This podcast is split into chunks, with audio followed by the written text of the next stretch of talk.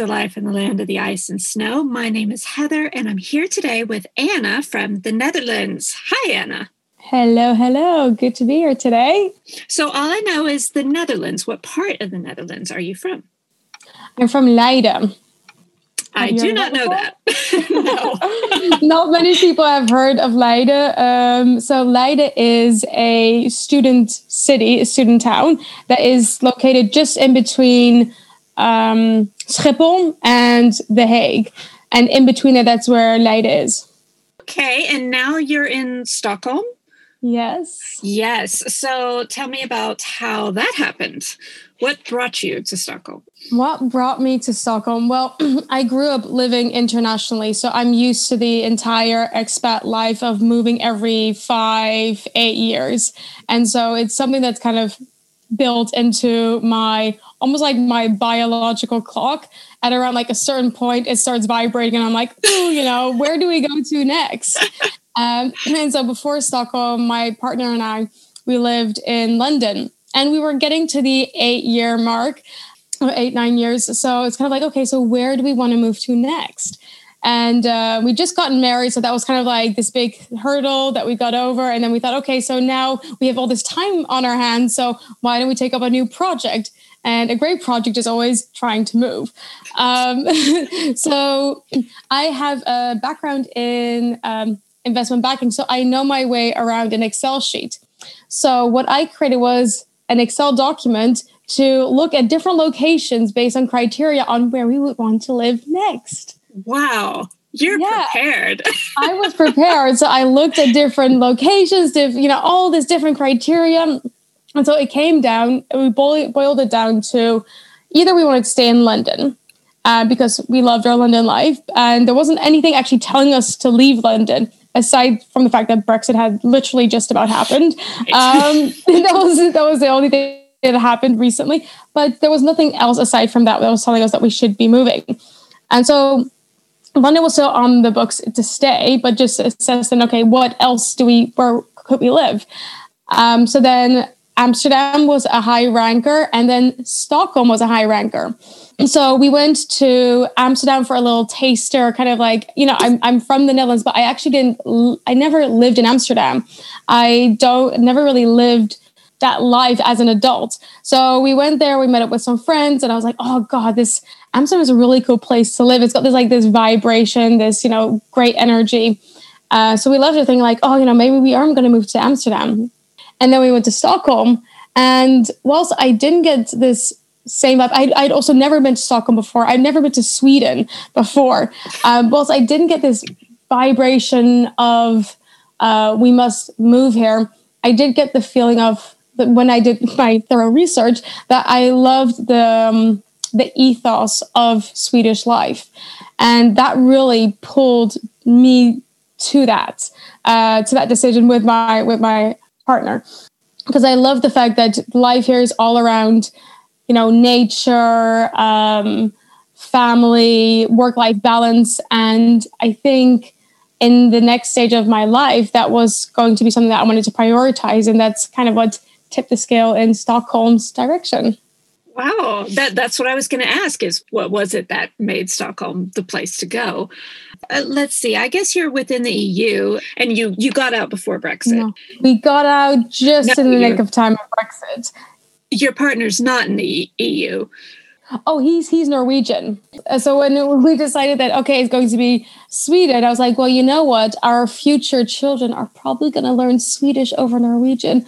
Are you okay with? It? And you're like, oh, I don't know. well, you know, we you win some, you lose some, so he just has to deal with it. How was it for you finding a job here?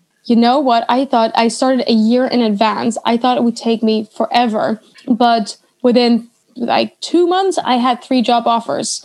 So wow. I was really, really lucky. So I'm an agile coach and apparently there is a lack of agile coaches in Stockholm. So that made that a really easy transition. So I, I got I got a great job and it went really quickly and then we actually decided to take a kind of a little sabbatical in between living in London and then moving to Stockholm. But then COVID happened. Well, so we we went on our sabbatical. We went on a month long holiday around the world and then COVID happened. And so the, then the move was delayed a little bit, but we still made it over in time. Well, you have to tell me what does an agile coach do because I have no idea. Uh, so what I do on a day-to-day basis is that I support teams in performing better really in a nutshell i work with them in, in terms of the agile methodology which is its values and principles and then applying that to the way that they work and this kind of this philosophy of working comes from uh, development technical teams,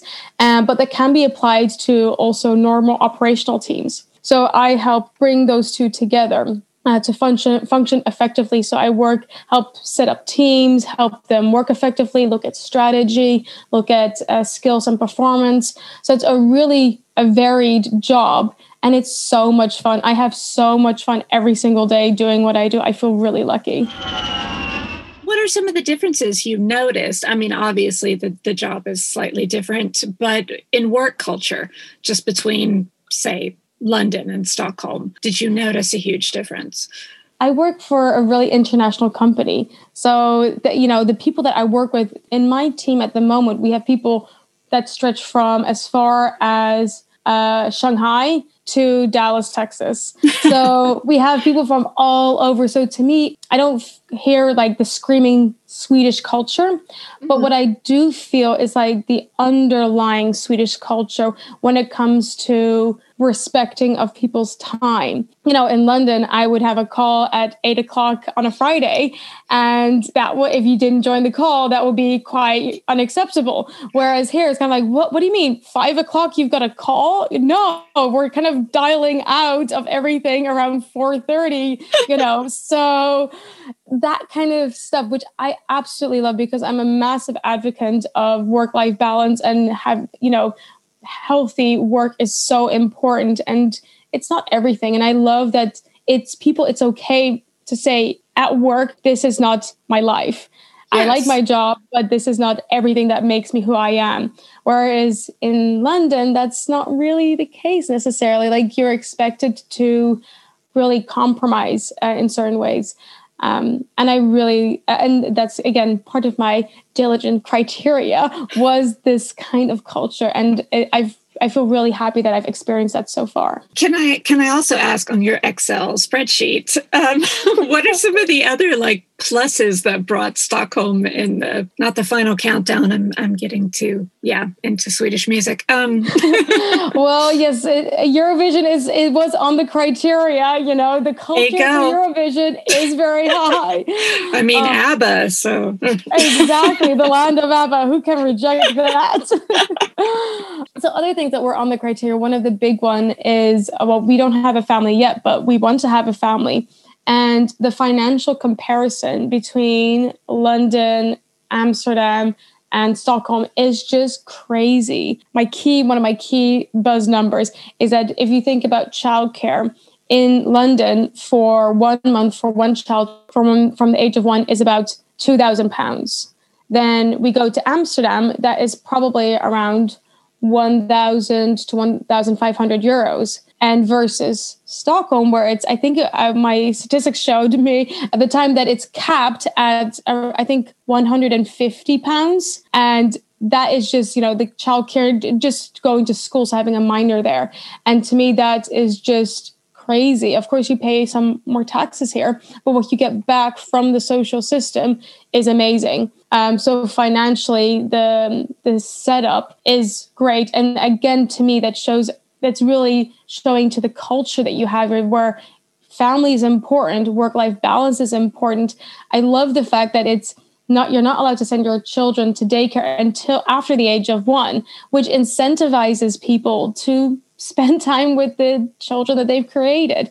I i, I love that philosophy. One of my colleagues he has a uh, an au pair and the au pair can only work maximum 25 or 26 hours. So again, the whole system is set up that sure you can get help, that's important, we want that, but this is not something that somebody's going to work 40, 50, 60 hours to solely take care of your children. I think all of those things are just amazing from a culture perspective that they focus on that. I, th- I, think it's great that it's also some of the rules are with the uh, father leave as well as the mother leave. Yeah. And as I, have been here quite a while, and the father leave has gone up for the like minimum required amounts. So they really want, I, I want to say it was two months when I came, and now it's up to, they have to at least take four. But of course, you can take as much as not as yeah. much as you like, but you can take a lot. You're not even limited to that as father, and uh, yeah. I think that's such a great system. Um, one of the things that I was very passionate about also in, in London is the, the fact of that paternity care wasn't that it isn't great, and to me that is one of the most essential things to have. Uh, equality in the workplace because if the burden well not the burden but if the responsibilities on the shoulders of the mother, then how can we ever have true equality in the workplace? And again, from a philosophy perspective, I love the fact that Sweden really advocates and also pushes businesses as a government that they help push businesses into that direction because that is needed to make real change happen. So let's look at maybe a little darker side mm-hmm. and deal with some Swedish problems. What are some things that maybe kind of you think are odd or annoy you? There, of course, there are the dark sides to every place you live. So, an everyday nuance, at least to my life is the little rocks that are everywhere. They get on in your shoes. I somehow I always get them even if I'm wearing high boots. I somehow always get them in my boots and it hurts. And then I have to take off my shoe in the middle of the road, zip it up, and then take out this tiny little rock that's gone straight to my toe and, you know, throw it away. And then five minutes later, the whole shebang happens again. These little rocks get everywhere. it's so funny because actually yesterday I, I was right behind a girl who stopped in the middle of the sidewalk and took off her boot to get the rocks out. We should probably explain for, for people who aren't living here right now that in the winter, they put gravel everywhere so you don't slip and fall on the ice. Therefore, this gravel ends up in your house because it gets stuck in the treads in your boots. And yes, I agree with you. It doesn't matter how high your boots are. Somehow that gravel gets in. I have no idea how it happens. And I'll, I'll tell you, if you have kids, it's like 50 times worse because they don't even notice. So they get home and they take off those boots and just dump them all over the floor. It's so many little rocks. I've got a little puppy, and that guy brings back half of the street's worth oh, of rocks no. in his fur. It is crazy. I have like I feel like I've got today. We bought one of those Roombas. It's essential living here, mm-hmm. especially in the winter. We have because one too. little rocks, they get refined, and you end up having sand. It's kind of like you're living at the beach, but in snow. yes. So, how long have you been in Sweden now? I've been in Sweden now one year and three quarters of a year. So, coming up to two years. Yeah. All right. And you've also like you came at a time when it's a little strange with pandemic everywhere. So It was super strange. Yeah, especially because we were out, we moved right when the UK came out of their first lockdown. And when we arrived, I was used to the UK lockdown, so keeping distance. And so I remember being in a store and somebody like grazed past me, and I was like, "Oh my god, too close, too close!" But here there was no restriction. So, like on the one hand, I absolutely loved it, the fact that we moved at that time because we were able to do so much. At the same time, it took a little bit of acclimatization. And it was quite odd from kind of getting to know a country because, to be honest, I've only been into my office maybe a handful of times. So I've gotten to know everybody virtually, and I haven't really gotten to know Stockholm as a city as I would have imagined I would have, because I've not we've not been able to go out as much and meet people in you know in the city. We've made great friends, but that's more at their homes. And you know, mm-hmm. I think what we have learned very well is the art of house parties.